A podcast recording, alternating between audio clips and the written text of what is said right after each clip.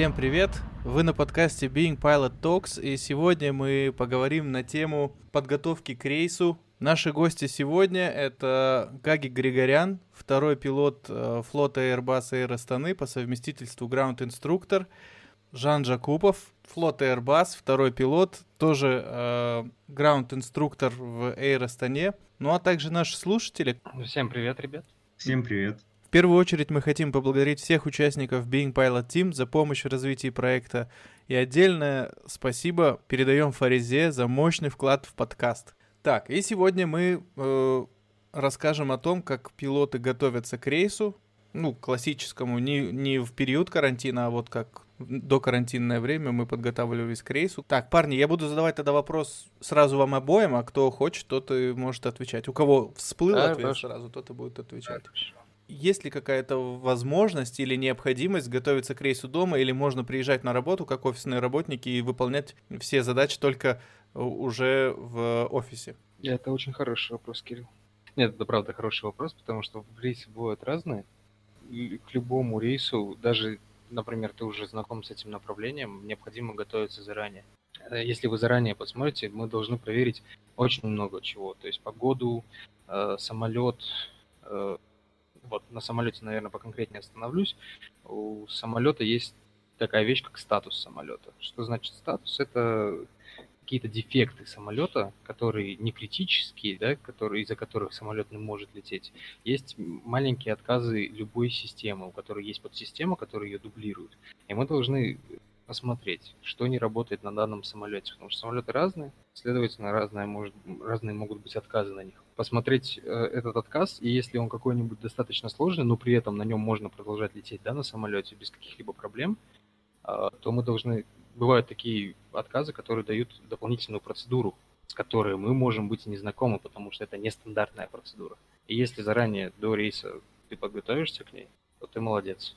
А если это будет уже по факту на самолете, могут возникнуть проблемы. Я думаю, Жан со мной согласится. Дорогой Гик, я с тобой абсолютно согласен. И, ну, продолжая эту тему, в общих словах я бы добавил, что еще в Ирландии я в какой-то книжке вычитал про правило четыре пи. Proper preparation prevents poor performance. Э, ну, или для тех, кто не понял, пять пи, да, пардон. То есть э, хорошая подготовка предотвращает плохой перформанс. То есть, если ты заранее готовишься, ты, грубо говоря, делаешь какой-то вклад в будущее и, соответственно, облегчаешь себе что-то, какие-то процессы и создаешь возможность сделать их более эффективными. Ну, потом, конечно, со временем, когда ты уже привыкаешь, для начала, я вот когда начинал летать, я готовился прям за час, за два до рейса, садился, желательно там вечером, может быть, даже, э, садился, открывал документацию, проверял, смотрел, потому что, опять же, у нас самолеты разные, у нас лимитейшены разные. У каждого самолета есть свои характеристики, свои особенности. Их тоже желательно вообще знать наизусть, но из-за того, что их слишком много, ты иногда путаешься в цифрах. Поэтому заранее сел, подготовился, посмотрел, о, да... Так, у этого самолета вот так вот. У этого, у этого самолета совсем другая процедура, например. Ну, это, Потому по-моему, что... называется освежить память, да? Освежить вот эти да, процедуры. Больше, да, а больше освежить процедуры, потому что ты можешь прийти, у тебя э, ты летал на одном самолете, на триста двадцатом, например, а тут у тебя триста двадцать первый, совсем другие веса, совсем другие скоростя. Процедуры... И, и вообще это не Airbus, а Boeing, да? Да, а потом прилетает какой-нибудь триста двадцать первый Neo, а потом прилетает триста двадцать первый Long Range Neo, который немножко тоже отличается. Ну вот в первом выпуске э, подкаста с Валентином мы затронули тему о, э, о графике полетов, и в частности вот вечернее, ночное время, насколько это изматывает периодически, и э, насколько это влияет вообще на производительность. Ну, э, помогает ли такая подготовка дома заранее, облегчает ли твою работу в ночное время, допустим? Ну, естественно, и вообще подготовка дома, это не значит, что только самолет должен быть готов, еще и ты должен быть готов, выспавшийся. И да. Потом, когда мы делаем чек-ин уже в офисе, там у нас появляется такое окошко, и там список вещей, которые ты должен при себе иметь, ну, в частности, документов. Это получается, что твоя личная ответственность, и ты сам подтверждаешь, что ты действительно чувствуешь себя хорошо и готов выполнить этот рейс. Ну, то есть ты не уставший, ты не да, простывший. Также и документация, как Жан сказал, да, у меня дома есть э, чек-лист, я это называю, потому что на нем список документации, которые я проверяю перед выходом. Это там, паспорт, да банально портмоне, лицензии все мои, medical check я проверяю, смотрю, что у меня все нормально с ним и где он лежит, валидации, английский язык, все это я проверяю, чтобы у меня было в сумке. Спокойно собираюсь и выхожу. Даже банально жилетка там прописана, которую можно забыть. Жилетка, фонарик, вот такие вещи, которые, опять же, это часть э, ми- меня как пилота, которое должно быть со мной. Да, про фонарик добавлю, что часто бывает... Ну, у меня такая ситуация часто бывает, что фонарик разряжается, и, и потом либо он уже ну, на пониженных уровнях светит, либо начинает э, флешить. То есть ты идешь, смотришь, как, как будто фотографируешь самолет. Ну вот э, ты вот информационную какую-то подготовку совершил дома, все в порядке у тебя физиологически, ты здоров, готов к полету. Как потом происходит? Вот Жан сказал, прибываешь на чекин. Как прибываешь и, собственно говоря, что такое чекин? Вообще компания предоставляет э, выбор. Она, то есть ты можешь воспользоваться компанейской развозкой, либо же приехать в офис самостоятельно. На внутренние рейсы, ну то есть по Казахстану, чекин начинается за час пятнадцать до времени вылета. На международные рейсы это время час тридцать. То есть за час тридцать, либо за час пятнадцать ты должен быть уже в офисе полностью готовым а, к подготовке, ну, к работе. Если мы пользуемся компанейской развозкой, как это делаю я постоянно, то э, за сутки примерно, ну, как правило, это за э, предыдущий вечер, тебе на телефон приходит смс-ка с указанием э, времени, когда за тобой приедет развозка. То есть э, развозка адресная, она приезжает по твоему адресу в назначенное время. Ты садишься туда, ну, возможно, кто в Алматы, в Астане живет, да, вот эти Тойоты Хаясики с аэростанинским лого. Вот ты, получается, просто садишься и едешь в аэропорт. Ну, и по пути собираешь других коллег, которые, ну, будет выполнять другие рейсы. Если же ты добираешься самостоятельно на своей машине или на такси, то э, это уже твоя личная ответственность прибыть в, в офис э, вовремя. Ну, то есть, если по какой-то причине э, развозка приехала не вовремя, и ты опоздал, то с тебя спроса не будет. Но если ты опоздал сам на своем транспорте, э, уже б- могут возникнуть какие-то вопросы. Ну, бывает по-разному, что развозка, бывает, забирает, смотря откуда ты живешь, как далеко, да. Например, я живу в верхней части города, и за мной приезжает, бывало, за час, за полтора раза. А, да, кстати, в этом, в этом плане они тоже в документах прописали максимальное время, за которое тебя может развозка забрать до твоего чекина. Это, по-моему, то ли час двадцать, то ли час тридцать, я точно не помню. Примерно такое, да. То есть у меня не было раньше, чтобы меня прям за час тридцать забирали раньше. Такого не было. Но я иногда это время использую как возможность подготовиться к рейсу, например.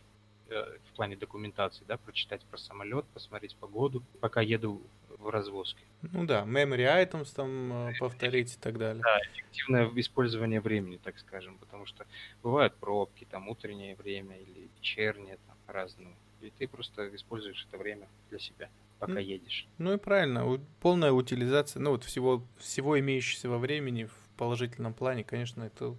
Это оптимизация процессов. Еще в этом плане плюс, потому что бывает такое, что ты подготовился за там вечером, например, а утром самолет поменяли. Такое тоже бывает. Да. И тебе надо быстренько-быстренько как-то подрихтовать, так скажем, да, все свои пробелы, если у тебя такие, таковые имеются, да, в памяти. Ну да, и к тому же, когда ты уже подготовленный с обновленными данными приезжаешь уже в офис, и тебя встречает командир, вы идете получать документы. Ты уже наполовину практически готов, правильно? Да, ты практически все знаешь, тебе надо просто получить официальные теперь документы, потому что все, что ты проверяешь, погоду там в приложениях, например, или статус самолета в приложении тоже ты смотришь, у нас есть такие ну, сайты, так скажем, да, на которые мы заходим, мы можем посмотреть. Ты просто обновляешь эту информацию уже с доступной, которая в офисе, получаешь документы, такие как флайт-план, погода, и НОТАМ, и ну... всю доступную информацию, да, скажем, которую нужна нам на рейсе, а такой достаточно много бывает, именно в бумажном варианте, к сожалению, потому что это, я считаю, что это использование бумаги просто так, иногда. Да, Жан говорит. Да, скоро, скоро, скоро у нас внедрят электронные флайт-планы, это есть, будет шикарно. Когда все на планшетах будет, потому в электронном что виде. Улетаешь с Пекина с кипой бумаг, которая, по сути, потом пойдет просто на свалку, утилизацию, да, или там еще что-то, ну, как-то это обидно, потому что они еще дважды тебе на там принесут, принесут Ну или из, из Дубая, когда ты возвращаешься. В Дубае тебе погоду на все города, вообще рядом, которые с маршрутом, не рядом с маршрутом, огромную пачку погоды тебе дадут попутной. Это, конечно, перебор. Ну, насколько вы знаете, наверное, во Флайерстане мы уже тестировали и тестируем, продолжаем. Ну, как только возобновятся рейсы, конечно. Да, я слышал тоже в других компаниях мировых уже есть такая, такое, что у них приходится документация на планшет. Это просто требует времени и хорошего оборудования, хорошего сервиса со стороны ай ти-компаний, которые будут это поддерживать, да, или со сторонних компаний, которые будут поддерживать эти приложения электронные. Да, абсолютно с тобой согласен. И вот могу сказать, что вот та практика, которая была по тестированию вот этого приложения по электронному документу, ну не документооборот называется, а электронной документации, ну удобно, классно, все у тебя на борт сразу и обновля... обновляешь сразу, это, конечно, клево. Ну, немножечко, мне кажется, не все э, города Казахстана готовы к этому. Да, это да. Я думаю, тоже есть. Это мы отдельно потом еще про аэропорты и их подготовленность расскажем. Классно работать во флагманской авиакомпании, но в этом плане ты начинаешь наблюдать, как проседают там другие регионы в этом плане. Вот. Ну да, в основном вот получается мы документы, берем планшеты. Да, вот по, по документам. Нас... Вот у вас есть погода, я знаю. У нас. У нас. У нас есть погода обязательно. Это не, не просто та погода, которая сейчас в данный момент наблюдается, но еще и прогноз. Прогноз на наш аэродром вылета, прогноз на аэродром прилета, прогноз на запасной аэродром, на, на там, запасной при вылете, если таковой имеется и нужен, да. А также имеется нотам, это Notification to Airman, это документ, в котором прописаны все какие-то изменения, которые могли произойти на аэродроме, которые еще не успели добавить в официальные документы, или, например, что там не происходит, например, просто пример, да, если временное, да, временное э, закрытие, закрытие полосы, полосы, да, в связи э, с ремонтом, она будет закрыта с часу дня до там э, до трех часов дня, и вот эта информация обычно она прописана в нотаме, что, потому что смысла нет записывать в официальные документы, потому что на следующий день это уже будет не актуально, и опять это убирать. Поэтому это обычно распечатанные документы по всем аэродромам, которые мы либо пролетаем, либо являются нашими непосредственными пунктами вылета и прилета. И вот вся информация по этим аэродромам. И мы это обязательно проверяем, потому что мы должны точно знать, что все работает. И это никак не повлияет на наш перформанс, опять же, как наш, так и самолета. Да? Например, если плохая погода, значит, не может быть такого, что... в аэродроме ай эл эс не работает. Она должна быть, по крайней мере, там, до первой категории хотя бы. В зависимости от погоды, опять же, да? Ну, туда еще входит, например, какие-то obstacles, да, как называется? Да, да, если какие, какая-то стройка, там, какие-то краны работают в зоне аэропорта. В Дубае обычно, если прилетаешь, там целых три листа, блин, этих кранов. Шереметьево, Дели, по-моему, Дели, да? Дели тоже. Дели, да. Шереметьево, и вроде Домодедово даже тоже. Но любые да, изменения, да. которые могут коснуться нас. А вот... Ну, в том, в том числе, что аэропорт, например, как вот в Шереметьево, не может быть использован как запасной аэродром. Это отличный вообще пример, да. Естественно, вас, если у вас что-то случится, и вы уйдете на запасной в Шереметьево, вам никто ничего не скажет. Но вот это прописано там, потому что они и так загружены. Вас не да, его планировать как запасной нельзя, но пользоваться как запасным уже в фактических условиях можно. Поэтому мы обычно, когда летим... Домодедово. Ну или раньше, когда мы в Шереметьево летали, Домодедово вроде тоже так же нельзя было использовать. Ты как бы планируешь Петербург, но при этом знаешь, что у тебя есть запасной рядом ближайший какой-нибудь Шереметьево, Жуковский, Внуково. Ну, тогда, я так понимаю, вы проверяете погоду в своих аэропортах, откуда вы вылетаете, и аэропорт прибытия, также запасные аэропорты, и которые по пути у вас, да, могут быть? Да. Резервные. Вы проверяете их, вот эти нотамы, документацию, которая рассказывает об изменениях постоянных или временных в процедурах, или какие-то, какой-то уведомительный характер носит. Что такое флайт-план? И для, и для чего его проверять-то? Флайт-план — это основной документ, по сути. Это... Ну да, если на русский перевести, это план полета. План полета, в котором То прописано есть... все. Да. Начиная Мы... от имени командира, регистрационного номера самолета и заканчивая мельчайшими вещами, такими как ветер на высоте. Жан, есть что сказать по О, этому поводу? Вообще флайт-план готовится э, департаментом, который называется Flight Dispatch, ну или на русский Штур... лад штурманами. Раньше э- э- эту обязанность выполнял штурман, который являлся членом экипажа. Сейчас э, такой над... такая надобность отпала э, в наличии штурмана постоянно, и штурмана переместились на землю. Сейчас они готовят флайт-планы, рассчитывают. Э, флайт-план, то есть, отображает э, то, как ты будешь лететь, ну то есть запланированный твой маршрут, топливо, которое э, расчетное, сколько тебе топлива понадобится. Э, но это не окончательно, в любом случае экипаж э, сам принимает финаль, финальное решение по количеству топлива. Можно попросить больше, ну меньше как бы смысла нет просить. Да. Но мы можем в любые изменения вообще внести в флайт-план, например, запросить другой запасной. Такие бывали случаи. Топлива обычно, сколько они напишут, обычно столько и хватает, ну, плюс-минус, там, на, если это лето, обход грозовых туч, да, добавить сто, это максимум. Я не помню, что добавляли. Больше тонны точно не, никогда не добавляют. Ты ну, больше тонны никогда не брал, да? Нет, я брал. Я брал больше тонны, когда летал со Астаны в Пекин, но там были проблемы просто со, с заходом. Это отдельная, наверное, тема для разговора. Там просто заход рассчитывался с одной полосой, а мы знали, что на практике не бывает. Вот, как мы и говорили, да, особенности аэродрома. Там хоть и попутный ветер, садишься с попутным ветром, но аэродрому так удобнее принимать трафик, который летит, с, скажем так, с юга. Поэтому они всех загоняли с юга. И нас, прилетающих с севера, мы загоняли с юга, поэтому нам приходилось облетать аэродром. И поэтому иногда ты, когда уже на, по факту забиваешь и понимаешь, что тебе не хватает до, до полутора тонн, приходится запрашивать. Ну, было такое.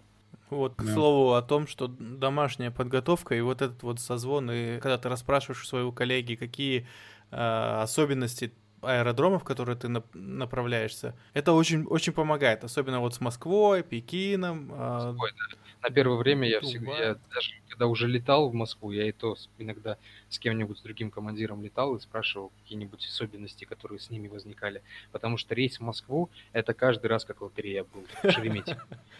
Для меня это был самый любимый аэродром. Самый. Вот я прям кайфовал в Шереметьево, потому что ты каждый раз там работал как вот...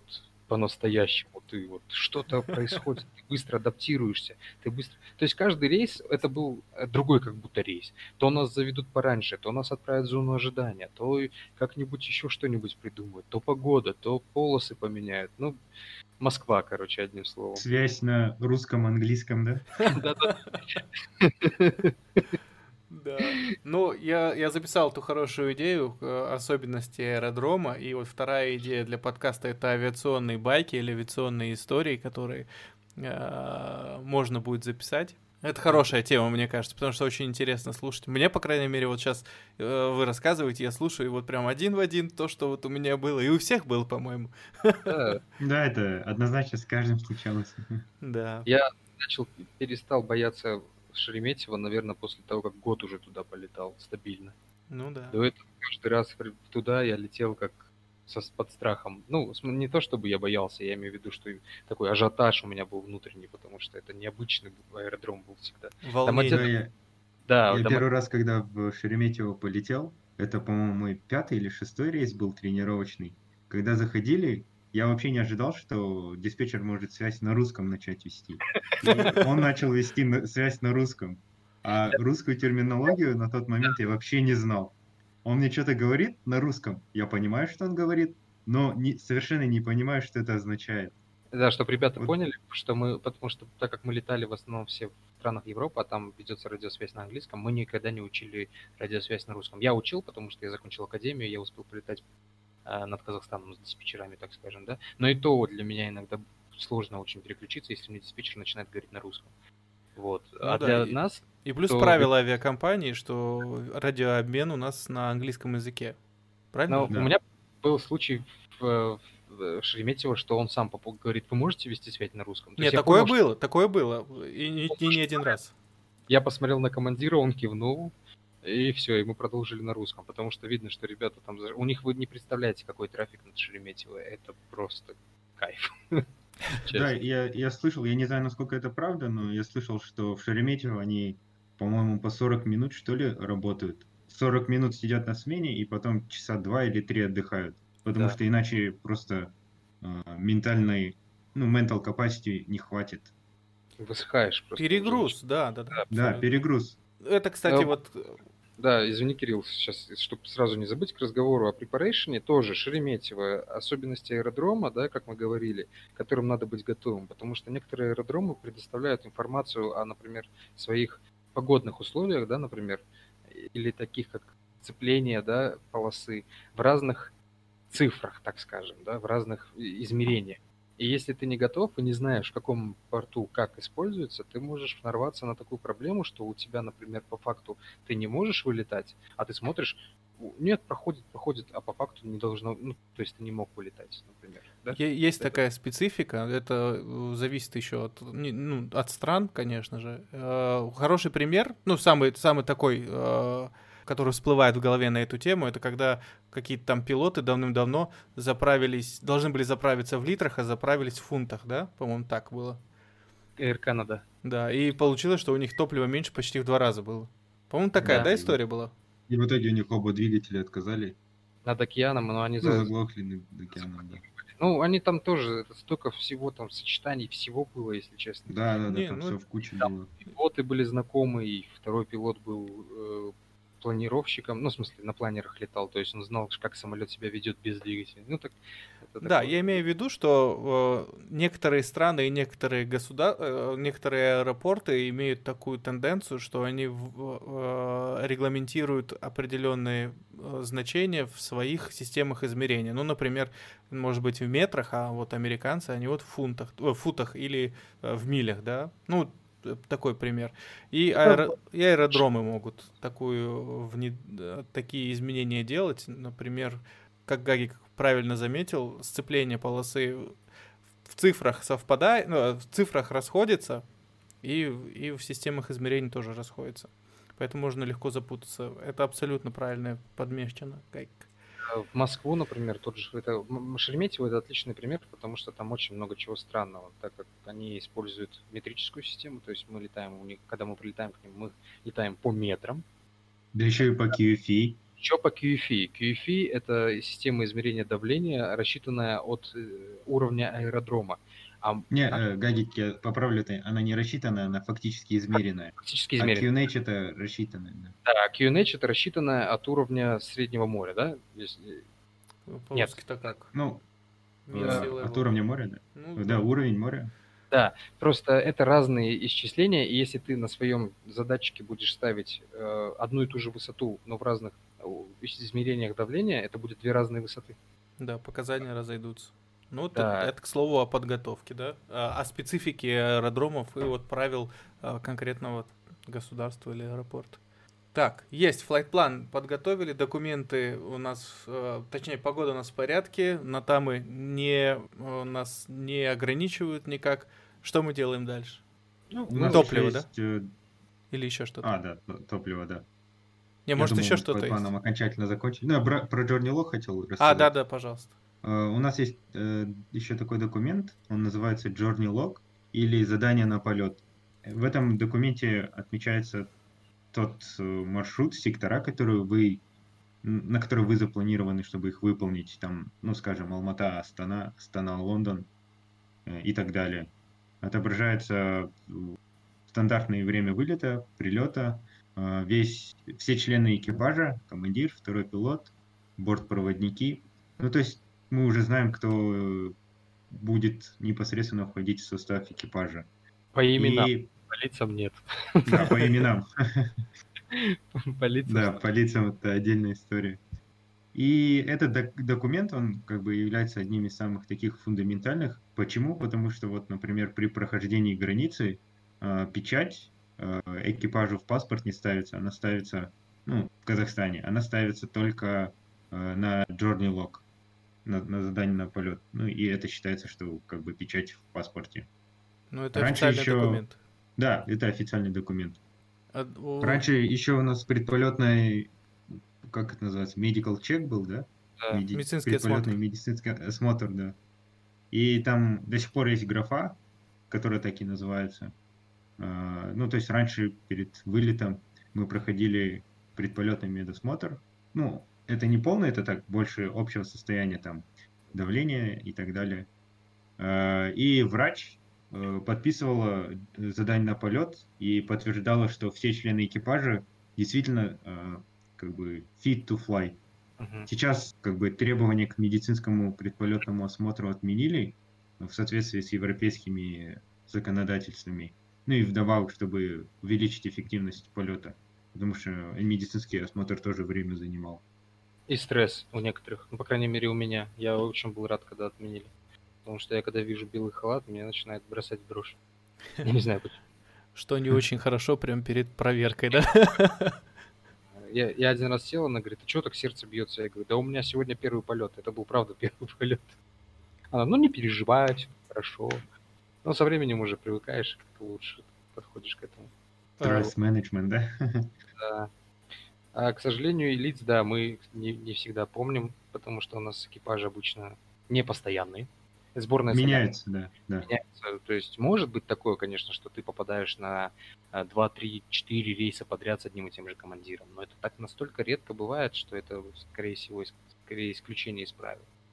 Ну, да, вот в Советском Союзе все экипажи были закреплены. То есть командир, второй пилот, борт-инженер и бортпроводники, они всегда летали единым составом. Сейчас времена такие прошли, и экипажи формируются на каждый рейс отдельно. И не бывает такого, что вот у вас восемь человек, и вы все восемь человек летаете постоянно вместе.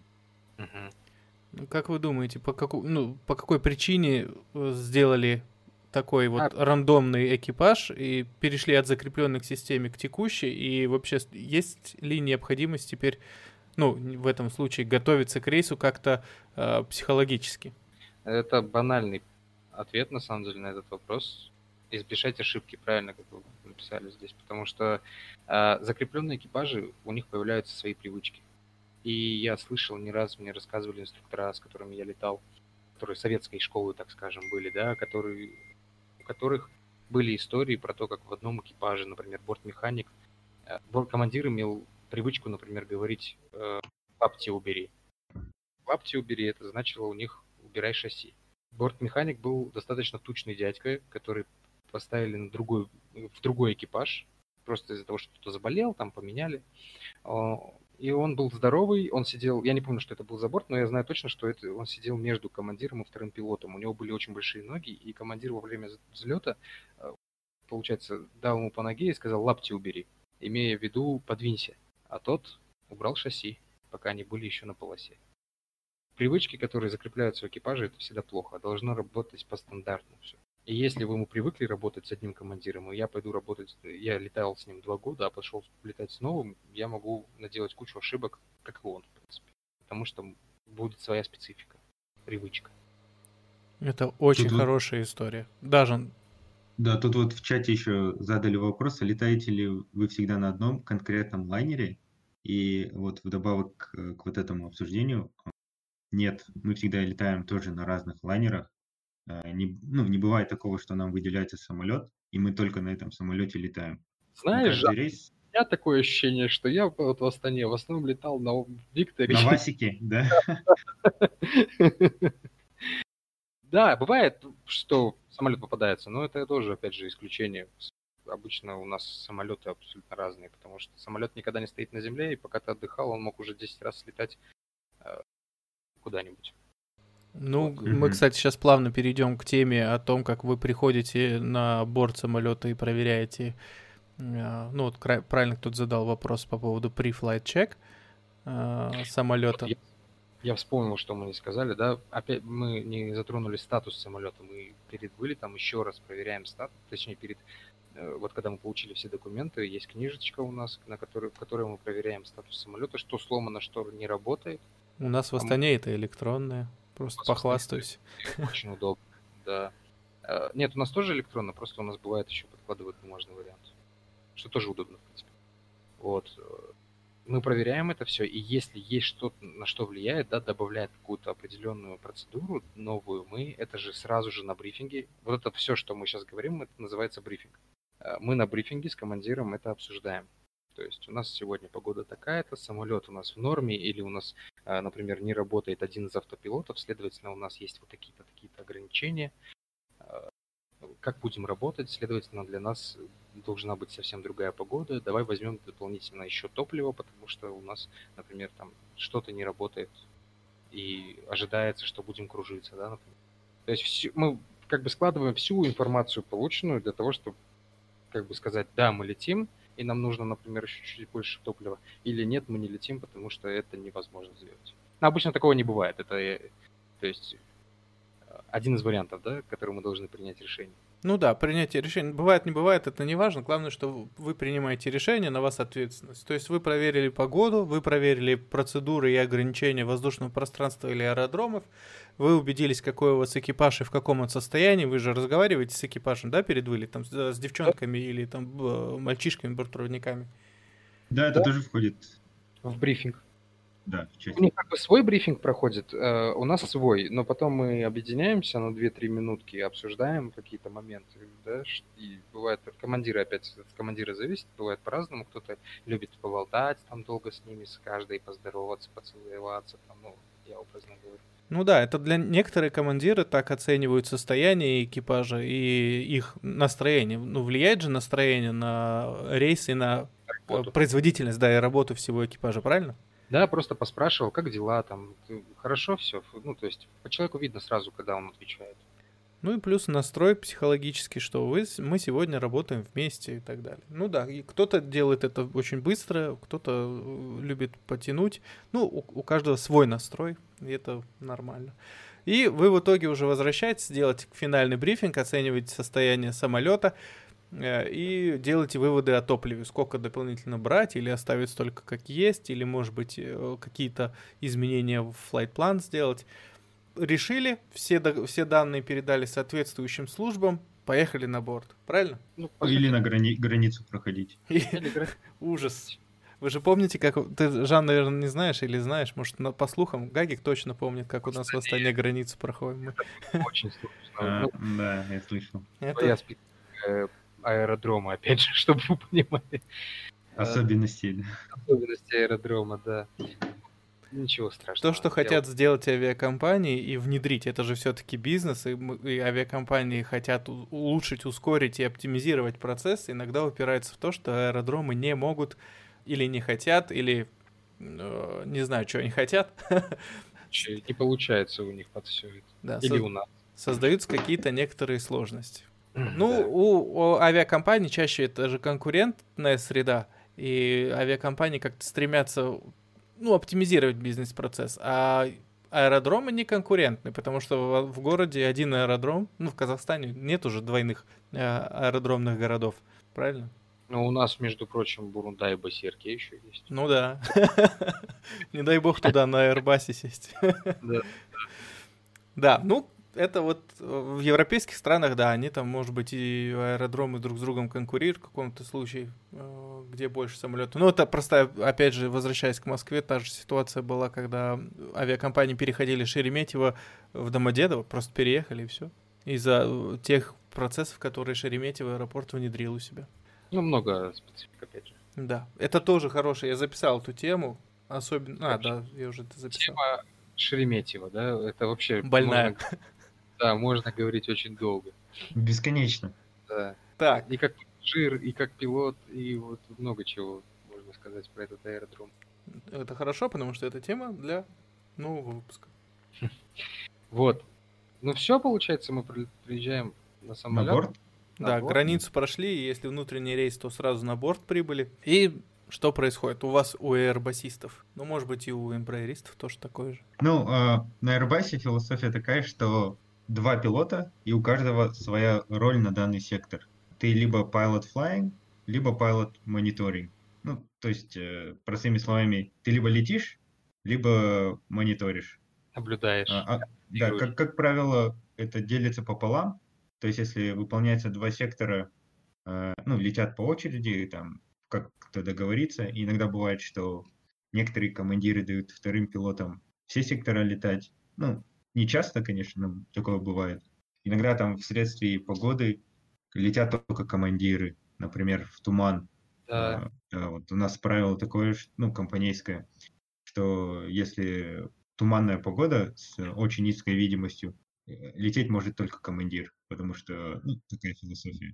И получается, вот разделяемся по обязанностям. Распределяем роли. Распределяем роли, и каждый выполняет свое. Мы просто не будем сейчас задаваться в технические как бы, аспекты. Конечно, очень интересно. Ну вот вопрос тогда Абай задает по теме. Перед взлетом непосредственно пилоты делают, ну, перед, видимо, вылетом.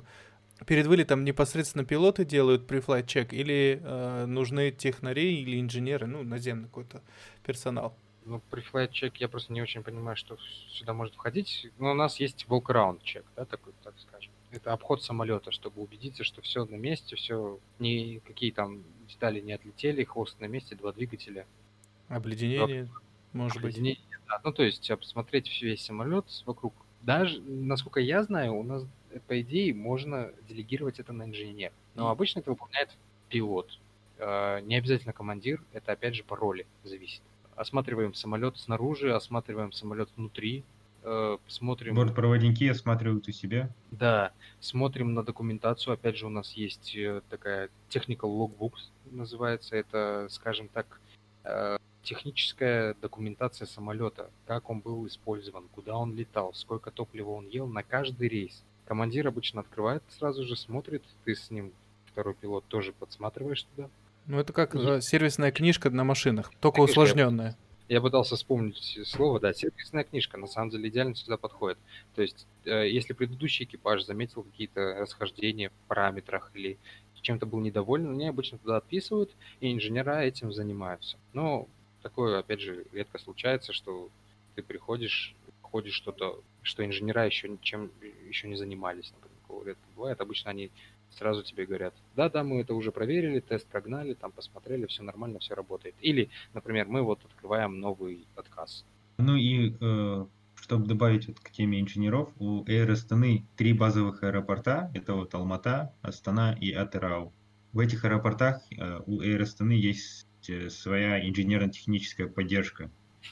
В, во всех остальных аэропортах инженеров, ну и техников, соответственно, нет. Поэтому вот эти вот обязанности, которые Гагик описал, относящиеся к инженерам, частично переходят на обязанности пилотов. Да, в международных аэропортах больших, как правило, везде есть контрактные компании, ну, с которыми Air Astana заключает контракты и которые предоставляют услуги по инженерной поддержке. И у нас, в принципе, также у нас инженера наши обслуживают Люфтганзу, раньше обслуживали и КЛМ, и British Airways, когда они к нам летали.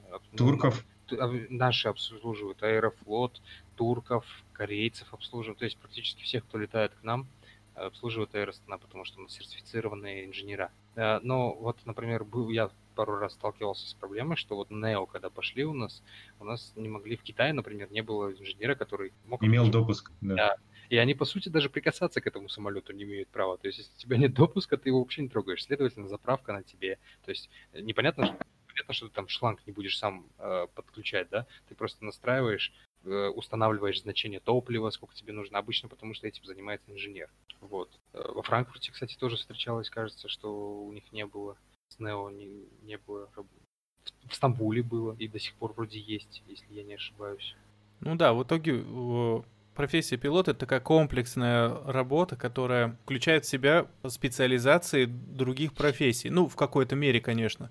В частности, если, вот как Гагик правильно говорит, нет специалистов в том аэродроме, который мы едем на наш тип самолета, то пилот совместно, возможно, с службами Air Astana по, по, там, по телефону и другим, другим видам связи, либо самостоятельно по соответствующим процедурам должен выполнить работы, предписанные перед вылетом или по прилету. Правильно говорю? Да, да, да. Если в случае отказа какого-то нет инженера, по идее этим может заниматься пилот, пилот. Не всеми, там тоже, опять же, это прописано очень четко, что пилот может делать, а что нет.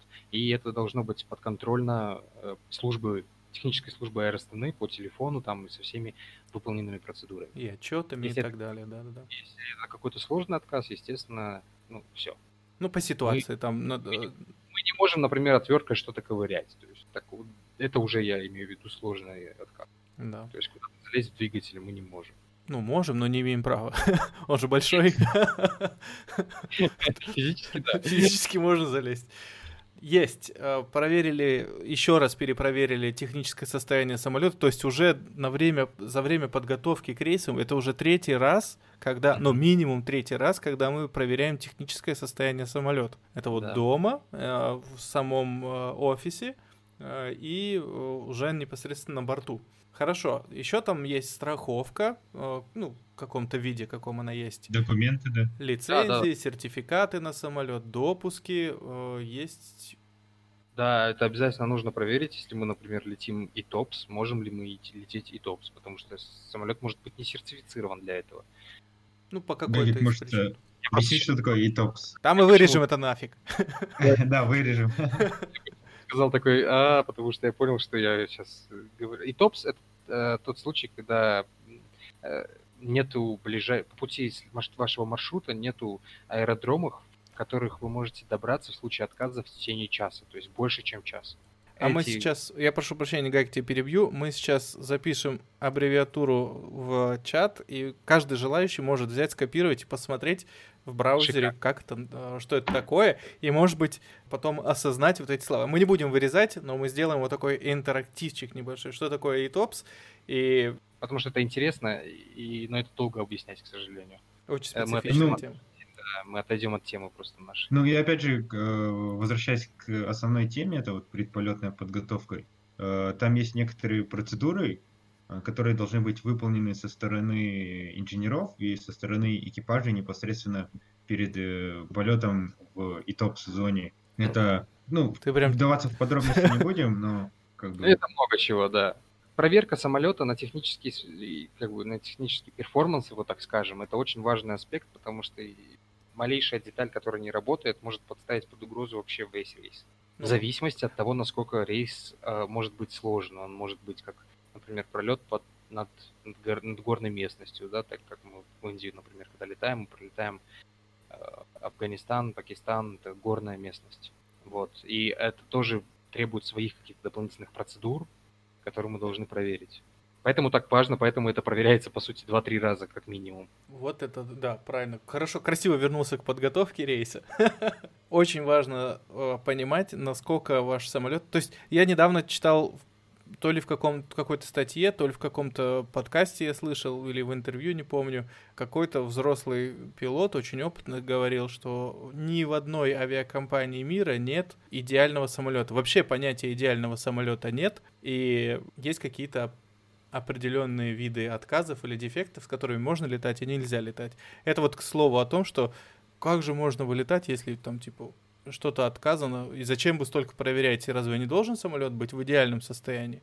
Как и машины на улице, которые ездят, автомобили, не бывает в идеальном состоянии. По-любому где-то какая-то ошибка есть или, может быть, дефект. Так... Лампочка перегорела банально. Просто в машине вы говорите, а, ладно, перегорело и все, а в самолете мы должны это все проверить. Точно ли мы можем лететь без этой лампочки? И процессы, Поэтому... процедуры да, и... какие-то выполнить. Да. И вдобавок к этому производитель самолета, будь то Boeing, будь то Airbus, Embraer или там Fokker, выпускает документ, который называется эм и эл, Minimum Equipment List. И этот документ отражает возможность выполнения полета с данным отказом. Ну, то есть либо диспатч, либо null dispatch. И если возможен диспатч, то там есть какие-то условия. Например, если полет проводится в таких-то условиях, если работает такая-то система и так далее, и так далее. Это вот как у меня случилось крайний мой рейс, когда я был, я, я приезжал на самолет, и я такой думаю, блин, давно я не летал э, без автотраста. Можешь попросить сегодня командира зайти без автотраста. А меня вызвали с резерва, поэтому я не успел подготовиться к рейсу, естественно. То есть я ехал сразу еще сам на своей машине, мне позвонили, я в течение там полчаса собрался и уехал. Приезжаю, и оказывается, что автотраст не работает. И там достаточно тоже таких процедур много интересных, то есть таблички там, например, есть, как, как доставлять все это дело. И в итоге у меня все равно получилось зайти без автотраста. Хотел, хотел получить, как говорится. Но погода была шикарная, чтобы заходить без автотраста. Ту боковой ветер, двадцать узлов, гроза висела, дождь. Ну вот. Возвращаясь к теме подготовки и рейса, когда ты уже на борту, проверяешь ли ты погоду, ну, повторно, может быть, или какие-то изменения, или все, как тебе в офисе дали, так ты полетел? Нет, есть такая вещь, как эй ти ай эс, многие, наверное, даже слышали, то есть это перед... информация о погоде над... именно в аэродроме, и обновляется на каждые полчаса. В зависимости от условий, также она может обновляться каждые пятнадцать минут, если там... И либо измениться еще раньше, если какие-то сильные изменения происходят, такие как резкое падение видимости. Например, в Астане это происходит, погода может меняться, эй ти ай эс может измениться еще до, до того, как он прочитал всю информацию. И это часто бесило, потому что меняется видимость на полосе, и он просто автоматически сам обновляется. И в эй ти ай эс входит не только информация о погоде, туда входит также непосредственно операционная информация об аэродроме. Например, в аэродромах, где несколько полос, может быть включена информация, что такая-то, такая-то полоса не работает. Либо используйте полосу для вылета, используйте полосу такую-то, например, как это в Стамбуле. Или, например, после взлета частоту он может сказать. То есть много информации может быть. Вот эта эй ти ай эс система, она дает информацию не только о погоде, она как бы в целом... Ну, вы, кстати, тоже в... как интерактивчик можете тоже посмотреть, что, как расшифровывается эй ти ай эс и что это такое, кто туда входит. Да, потому что в каждом аэродроме он по-разному будет. Например, в Китае его вообще говорят на двух языках. Сначала говорят на китайском, потом на русском. На английском, китайском, да? На русском говорю, на английском, да. И это... На китайском это звучит очень весело, потому что там некоторые слова на английском, и ты такой, о, успел ухватить, значит, такая-то, такая-то, это. ай эл эс, например, да, они же на китайском это не говорят, они говорят на английском. Или этот Арнаф, что такое там тоже есть. А, да-да-да, все правильно. В Пекине говорят, если твой самолет может поддержать Арнаф заход или выход. Да. Да-да, все верно.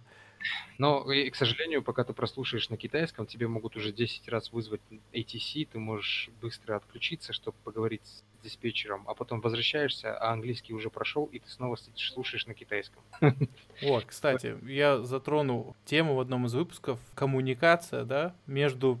Ну, ком, ком, что, значение коммуникации для пилотов, вот как внутри кабины, так и снаружи кабины, так и вообще всю в целом, потому что в целом, воп- да. вопрос очень комплексный. И, и э, почему работа пилота тяжела, вот когда меня спрашивают, я отчасти говорю, потому что очень хорошо нужно уметь со всеми разговаривать и всех понимать. Да, потому что один из самых сложных рейсов для новичков в авиации – Китай. У меня был командир, который был опытнейший командир, и он, но он летал все это время в, в Южной Америке, и мы полетели с ним в Пекин. Я его спрашиваю, вы... до этого летали в Пекин, в Китай хоть раз? Он говорит, нет. Я говорю, давайте я сегодня связь поведу, а вы слетайте туда. Хотя я очень любил в Пекин тоже летать сам. Он говорит, все, хорошо. И когда мы туда прилетели, он на меня такими глазами смотрел. И мы сели, он говорит, я только под конец начал привыкать и понимать специфику и разбирать некоторые слова. Потому что ему было очень сложно. А я, так как уже опытный, полетавший туда, ну, там, раз в месяц, да, как минимум, я уже знал, к чему быть готовым. Ну, это хорошо, когда Кстати, с первого раза, да, человек понимает, уже начинает вникать, о чем идет речь, и, да, и суть акцента. Бывает, бывает такое, что ты третий раз в Китае летишь и ничего не понимаешь до сих пор. Это Или очень турецкие женщины. Да, почему-то именно турецкий, именно турецкий женский голос очень тяжело понимать. Вернулись обратно в кабину на подготовку рейса. Еще раз проверили самолет, проверили документ, проверили погоду. Что Просчитали еще? перформанс. Просчитали э, производительность самолета, да, в текущих погодных и метеорологических, и вообще в текущих условиях аэродрома. Да, с данным весом, с данной скорость, загрузкой. Скорость, как мы будем взлетать, как, э, установка закрылок. закрылок да. То есть, да, такие вот вещи. Это обычно рассчитывается уже в кабине с помощью приложения специального. Раньше это считалось все на таблицах. По бумагам, да. По бумагам сейчас все намного проще. Не волнуйтесь, если вы попадете в какую-нибудь из школ, вы будете это считать еще и по бумагам. Вот, наверное. Кстати, очень хорошая практика. Мне до сих пор очень помогает. Полное понимание того, что происходит и что от чего зависит. По бумагам да. легче понять зависимость. Вот, да, то есть все это посмотрели, подготовили рейс сам, с командиром. И если до сих пор идет посадка, то сидим, пьем кофе. Правильно. Ну, еще есть такие вещи, как брифинг перед взлетом. То есть пилотирующий пилот говорит пилоту, который мониторит, как он будет выполнять взлет. не только взлет. Он говорит, что мы проверили статус самолета, что у нас все хорошо или что у нас что-то не работает, и мы сделали дополнительную процедуру. Он говорит, как мы будем запускать двигатели. Он говорит, как мы будем выруливать. Понятное дело, что потом в процессе может что-то измениться. Он как бы предсказывает заранее. И потом говорит потом, как мы будем взлетать. Также есть брифинг, который говорит о том, что мы будем делать в случае какого-либо отказа. То есть мы себя морально готовим к взлету, как в нормальных процедурах, так и абнормал процедурах, если у нас, например, откажет двигатель, чтобы мы уже не обсуждали это и были готовы друг с другом. И, в принципе, все. На конец брифинга, когда мы закончили брифинг, получили всю документацию. Если, опять же, идет до сих пор подготовка к рейсу, загружается багаж или там пассажиры, мы просто уже сидим и ждем, пока к нам не зайдет девочка и скажет, можно закрыть дверь. И что это означает? Можно ли закрыть двери? Готов ли экипаж и самолет к вылету? Если командир говорит «да», то все, двери закрываются и самолет отпускают, так сказать. Перефразирую вопрос, что символизирует закрытие дверей в авиации? Ну, что все. Что все? Уже все. Конец подкаста, говорит. Символизирует закрытие дверей, что все службы, самолет, пассажиры, экипаж, наземный персонал готовы к отбытию. Как только двери закрыты и начинается отталкивание самолета, с этого времени начинается отсчет времени полета. Полет начинается с отталкивания и закрытия дверей. Ну, грубо говоря. Да. Правильно? Да. По сути, мы рассказали обо всем. Если мы что-то упустили, то это... Я теперь коротко подытожу для Ардабека специально, потому что он пропустил и хочет непосредственно на конкретном рейсе узнать. Алмата-Дубай, рейс, вылет в двенадцать ноль-ноль и полетное время шесть часов примерно. Какое будет расписание? За полтора часа до вылета нужно быть в аэропорту, правильно? Да. десять пятьдесят, десять тридцать. десять тридцать. десять тридцать мы в аэропорту, уже в кабинете, на брифинге с командиром вместе проходим, получаем всю документацию и... Грубо говоря, тратим на это тридцать минут, в одиннадцать часов в самолете. Да, в одиннадцать часов в самолете, и где-то вот у нас час уходит на подготовку до закрытия дверей. То есть все это укладывается в час, даже иногда бывает быстрее. Да, ну иногда подольше, тоже зависит от ситуации, от самолета. Вот и вся ситу... вот, вот и все описание. Остальное мы, в принципе, как раз обговорили. Да, тут ничего такого сверхъестественно сложного в самом процессе нет. В процедурах, да, сложно. Вот я задам вам вопрос, почему работа пилота такая ответственная, ну, по теме, да, и почему высокооплачиваемая в этом плане? Есть у кого ответ из вас? Ну, просто потому что то, что мы вам сейчас рассказали, это десять процентов, а может даже и меньше от всей нашей работы. И это ежедневная работа на каждый рейс, и все параметры постоянно меняются. Как говорят, когда только приходишь в авиацию, не бывает, поддержите меня, не бывает какого идентичного, одинаковых рейсов. Не, не бывает одинаковых полетов, не бывает одинаковых рейсов. Поэтому к каждому рейсу очень ин- интенсивная подготовка, очень внимательно это все проходит, и, и серьезная подготовка. Просто потому, ну, что условия меняются постоянно. И погодные. Да, даже каждый рейс уникален. Да. Да. Вот, собственно, все. Мы сегодня поговорили о... подготовки вне работы и ответственности пилотов подготовиться заранее, если есть такая необходимость, дома и так далее. Может быть, в развозке. Ну и в, и в целом, а, да. как бы это касается не только работы пилот, пилота, это в целом в жизни тоже proper preparation prevents poor performance. Это всем, кто сейчас вот готовится к компасам, к эс эйч, к айлс. Просто очень хороший совет. Запомните, правило пять пи. Я даже не знал, если честно. Я, такого... я записал, я его опубликую потом. Хорошее правило. Я, я, я просто помню, у меня даже в Ирландии я листик такой нарисовал и на шкаф повесил, как бы мотива... мотивация ежедневная. Это правильно. А, я не помню, к сожалению, я не помню, вот в чате здесь спрашивают, я не помню, в какой книге это вычитал. По-моему, какой-то то ли эй ти пи-ельной, то ли это какая-то статья была. А, ну ладно, я тогда еще раз, еще раз повторю. Правило пять пи, poor, uh, pardon, uh, proper preparation prevents poor performance. То есть uh, хорошая подготовка предотвращает uh, плохое, ну, плохое исполнение. Производительность, да, правильно. Производительность, да.